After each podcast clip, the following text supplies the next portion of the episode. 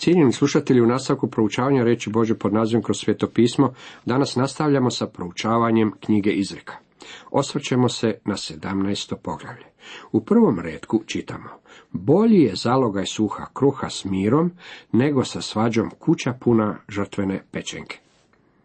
Ovaj stih u misli je vrlo sličan izrekama 15. poglavlja 17. redak. Bolji je obrok povrća gdje je ljubav, nego od utovljena vola gdje je mržnja. Posljednji dio stiha je slika vjerskih aktivnosti. Međutim, takve aktivnosti ne označavaju uvijek i Božje djelovanje. Crkva može održavati brojne sastanke, biti savršeno organizirana i imati brojne aktivnosti, ali sve to može uzrokovati mnogo zbunjenosti i frustracije. Ovdje se moram sjetiti Ilije na dvoru Ahaba i Izebele. Na Ahabovom dvoru nesumnjivo se događalo mnogo stvari, uključujući i brojne vjerske obrede, ali ništa od svega toga nije imalo veze s Bogom. Tada je došao Ilija i rekao da kiša neće padati dok Bog ne kaže tako i nije bio baš pretjerano raspoložen to reći. Nakon toga Ilija je otišao s dvora. Kamo je otišao? Otišao je daleko od potoka Kerita, gdje je proveo mnogo vremena s Bogom. Boga je obučavao u tišini pustinje. Bolji je zalogaj suha kruha s mirom. Bog je Mojsija odveo s faraonova dvora još jedno mjesto velikih aktivnosti i vjerske organiziranosti i smestio ga u Midjansku pustinju gdje ga je poučavao. I Mojsije i Ilija pojeli su zalogaj suha kruha s mirom. Ponekad je lijepo otići nekamo i biti sam. Moja supruga i ja imamo mnogo posla na brojnim konferencijama, tako da smo neke morali otkazati kako bi imali malo mira i odmorili se. Kada se vratimo kući nakon nekoliko konferencija, ne odlazimo nikamo, već samo izađemo na našu terasu. Tada kažem svojoj supruzi, dođi ovamo da sjednemo zajedno i upoznamo se. Već sam dugo oženjen s tobom, pa mislim da je vrijeme i da se upoznam. Za nas je vrlo dobro kada činimo tako. Bog želi da imamo i takvih mirnih trenutaka. Oni su vrlo važni za naše duhovno osvježenje. Drugi redak nastavlja, razuman sluga vlada nad sinom sramotnim i s braćom će dijeliti baštinu. Sluga koji je vjeran bolji je od sina koji nije vjeran. Bolje imati slugu u kojeg se možete pouzdati nego sina kojem ne možete vjerovati. Ovdje se moram sjetiti Abrahama i njegovog vjernog sluge Elizea, kao i Davida i njegovog sina Apšaloma. Abraham je rekao Bogu da je Elizer njegov jedini nasljednik, te da bi želio imati sina. Osjećao je da je mnogo bolje imati sina i Bog je udovoljio njegovom zahtjevu. Međutim, ako se na sina ne možete pouzdati, ako je poput Davidovog sina Apšaloma, koji se otvoreno pobunio protiv svoga oca, onda je svakako mnogo bolje imati dobrog i vjernog slugu. Tako je i David imao nekoliko odanih ljudi koji su uvijek stajali uz njega. Dalje čitamo, talika je za srebro i peć za zlato, a srca iskušava Jahve sam. Da bi se dobilo čisto srebro, iskopana ruda mora se staviti u taljiku gdje se zagrijava kako bi se mogla ukloniti troska, nakon čega se dobiva čisti metal. Isto vrijedi za zlato. Stavlja se u peć u kojoj se uklanjaju nečistoće. Na takav način i gospodin vjernika stavlja u oganj kako bi u njemu mogao nešto razviti. On iskušava naša srca kako bi nas ojačao. Želi proizvesti bolje sinove i kćeri za svoju upotrebu. Mi smo Bogu dragocjeni od srebra i zlata. Zato ne bismo smjeli biti obeshrabreni kada se nalazimo na kušnji. Zbog toga se silno radujte. Premda ste sada morali se malo i ražalostiti u raznim kušnjama, da prokušanost vaše vjere, mnogo dragocjenije od propadljivog zlata koje se u vatri kuša, donese hvalu, čast i slavu u objavljenju Isusa Krista, imamo u 1. Petrovoj 1, 6 i 7 redak. Bog koristi ovu metodu. Bog je imao sasvim određeni cilj kada je dopustio da Job prođe kroz užarenu peć nevolja. Bog je imao cilj i kada je Pavlu dao trnu tijelo. Bog je imao cilj i kada je dopustio da na crkvu dođe razdoblje progona. Progon je u stvari povezao crkvu koja duhovno nije bila bogatija nego u tom razdoblju. Mislim da je jedan od problema među današnjim kršćanima upravo obilje u kojem živimo. Bio je to jedan od problema i u Izraelu. Mojsije je to opisao u ponovljenom zakonu u 32. poglavlju, 15. redku.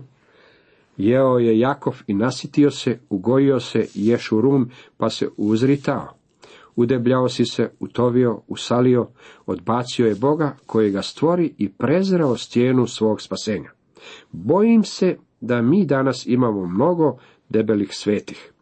Imaju sve, a opet su svo vrijeme tuže, žale i kritiziraju.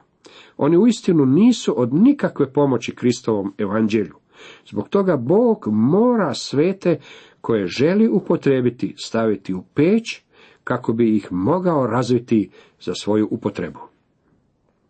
Primio sam pismo jedne gospođe koja je molila da može bolje upoznati gospodina Isusa, da može rasti u milosti i spoznaje njega. I što je gospodin učinio? Dao joj je tumor. Netko će reći, Bog to nije treba učiniti na takav način. To je međutim način na koji on to ponekad radi, dragi moji prijatelji. Upravo sada slušate propovjednika koji je taj put dobro upoznao. Ja znam zašto je meni Bog dao nevolje u mom životu.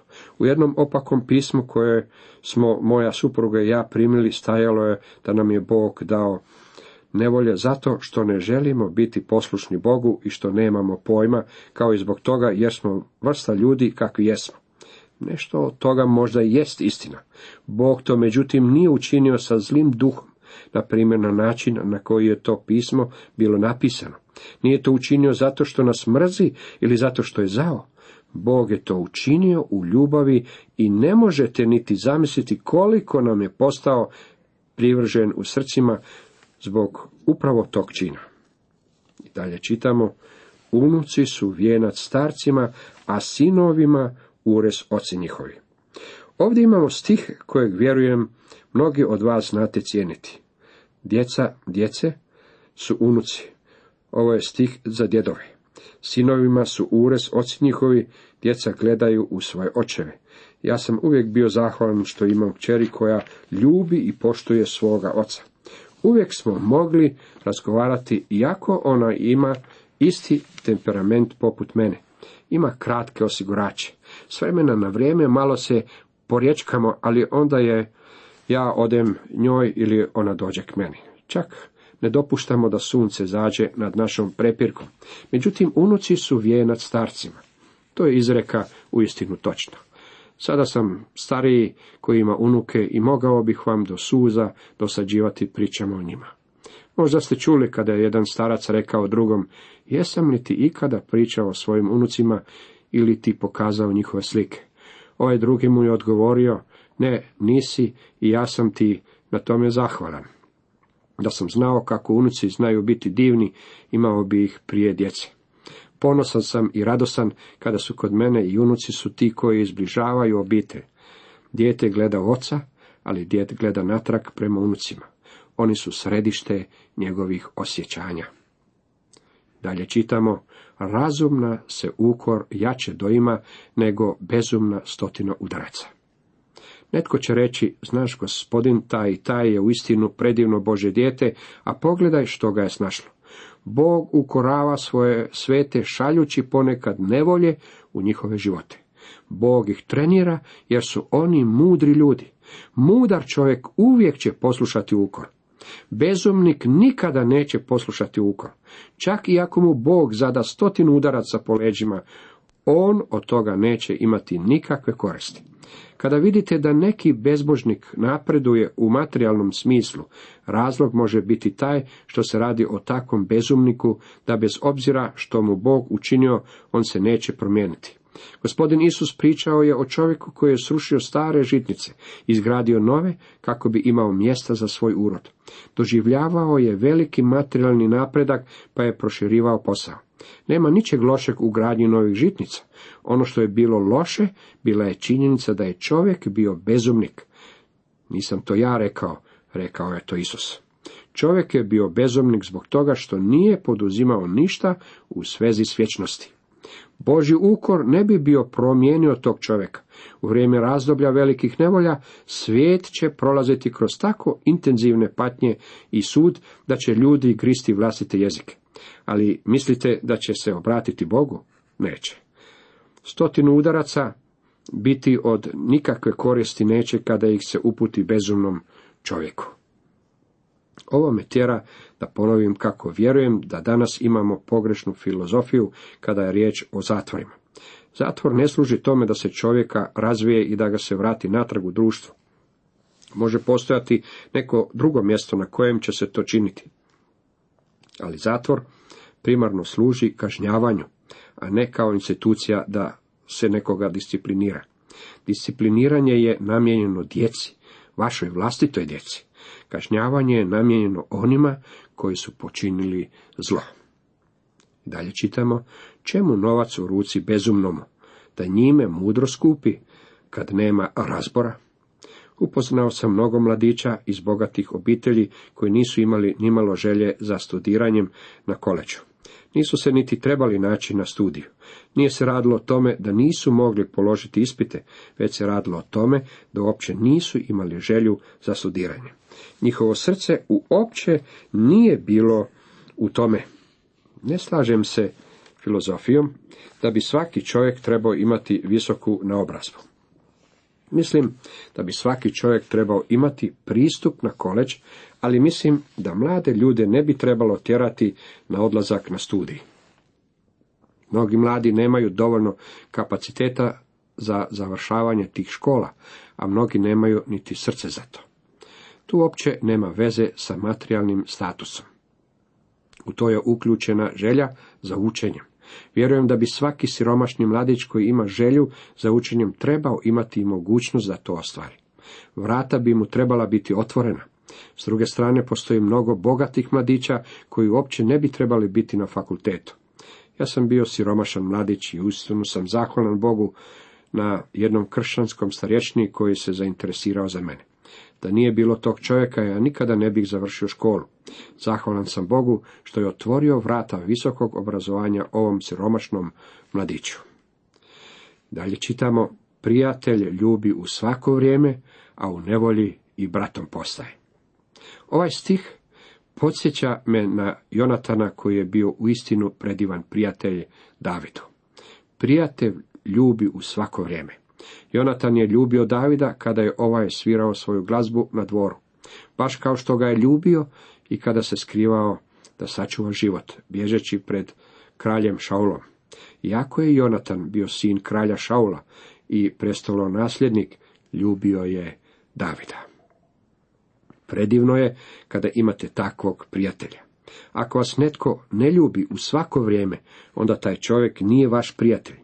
Jedno od životnih razočarenja je i to kada netko tvrdi da vas ljubi, a kada se stvar promotri realno, onda shvatite da vas taj čovjek u istinu ne ljubi. Tada shvatite da je to bio Juda Kariotski ili Apšolom koji vas je izdao. I dalje čitamo, tko rodi bezumna, na tugu mu je, a nije veseo ni otac budale. Ova je istina ponovljena na nekoliko mjesta u knjizi izreka. Otac sina kojem ide dobro u životu je otac prepun radosti. Taj će čovjek svo vrijeme govoriti o svome sinu. Ako, međutim, ima sina kojem ne ide dobro, takav otac postaje vrlo tih i nitko ne zna ništa o njegovom sinu. I dalje čitamo, veselo je srce izvrstan lijek, a neveseo duh suši kosti. Danas postoji mnogo ljudi koji su bolesni u srcu. Ne radi se o nikakvim srčanim tegobama. Radi se o bolesti srca, o nedostatku radosti. Oni žive u muljogradu. Stalno su zabrinuti i namrgođeni. Taj opis odgovara i mnogim kršćanima, nažalost. Bog želi da budemo veselog srca. Želi da se zabavljamo. Zajedništvo koje imamo u crkvi trebalo bi biti zabavno. Trebali bismo se smijati, radujući se i proslavljajući Boga kada dolazimo u crkvu. U našim smo crkvama jednostavno prekruti i previše ukočeni. Dalje čitamo. Opaki prima dar iz njedara da bi iskoristio i iskrivio putove pravici. Postoji mnogo načina podmićivanja i u našem svijetu. Mnogo se podmićuje. Dalje čitamo i luđak se smatra mudrim kada šuti i razumnim kad susteže svoje usne. U ovoj izreci nalazimo i dozu humora. Kaže nam da je katkad dobro i držati jezik za zubima. Neki je farmer imao sina koji je bio vrlo neinteligentan. Ljudi su govorili da mu fale daske u glavi. Jednom su se odvezli u grad s kolima punim jabuka i otac je ostavio sina da sjedi na kolima i drži konjima uzde dok on ode obaviti neki posao. Sine, rekao je otac, nikome nemoj ništa govoriti, jer ako to učiniš, svi će shvatiti da si luđak. Dječak je obećao da neće progovoriti niti riječ. Neki je čovjek prišao kolima i pitao dječaka, pošto su jabuke, sinko? Dječak mu nije rekao niti riječ. Čovjek je pitao dva ili tri puta, a dječak je samo sjedio i gledao ga. Na koncu je čovjek rekao, pa što je to s tobom? Ponašaš se kao kakav luđak. Zatim je otišao svojim putem. Kada se otac vratio, upitao je dječaka. I kako je bilo? Dječak mu je odgovorio. Držao sam jezik za zubima, ali su ipak shvatili da sam luđak. Cijenjeni slušatelji, toliko za danas.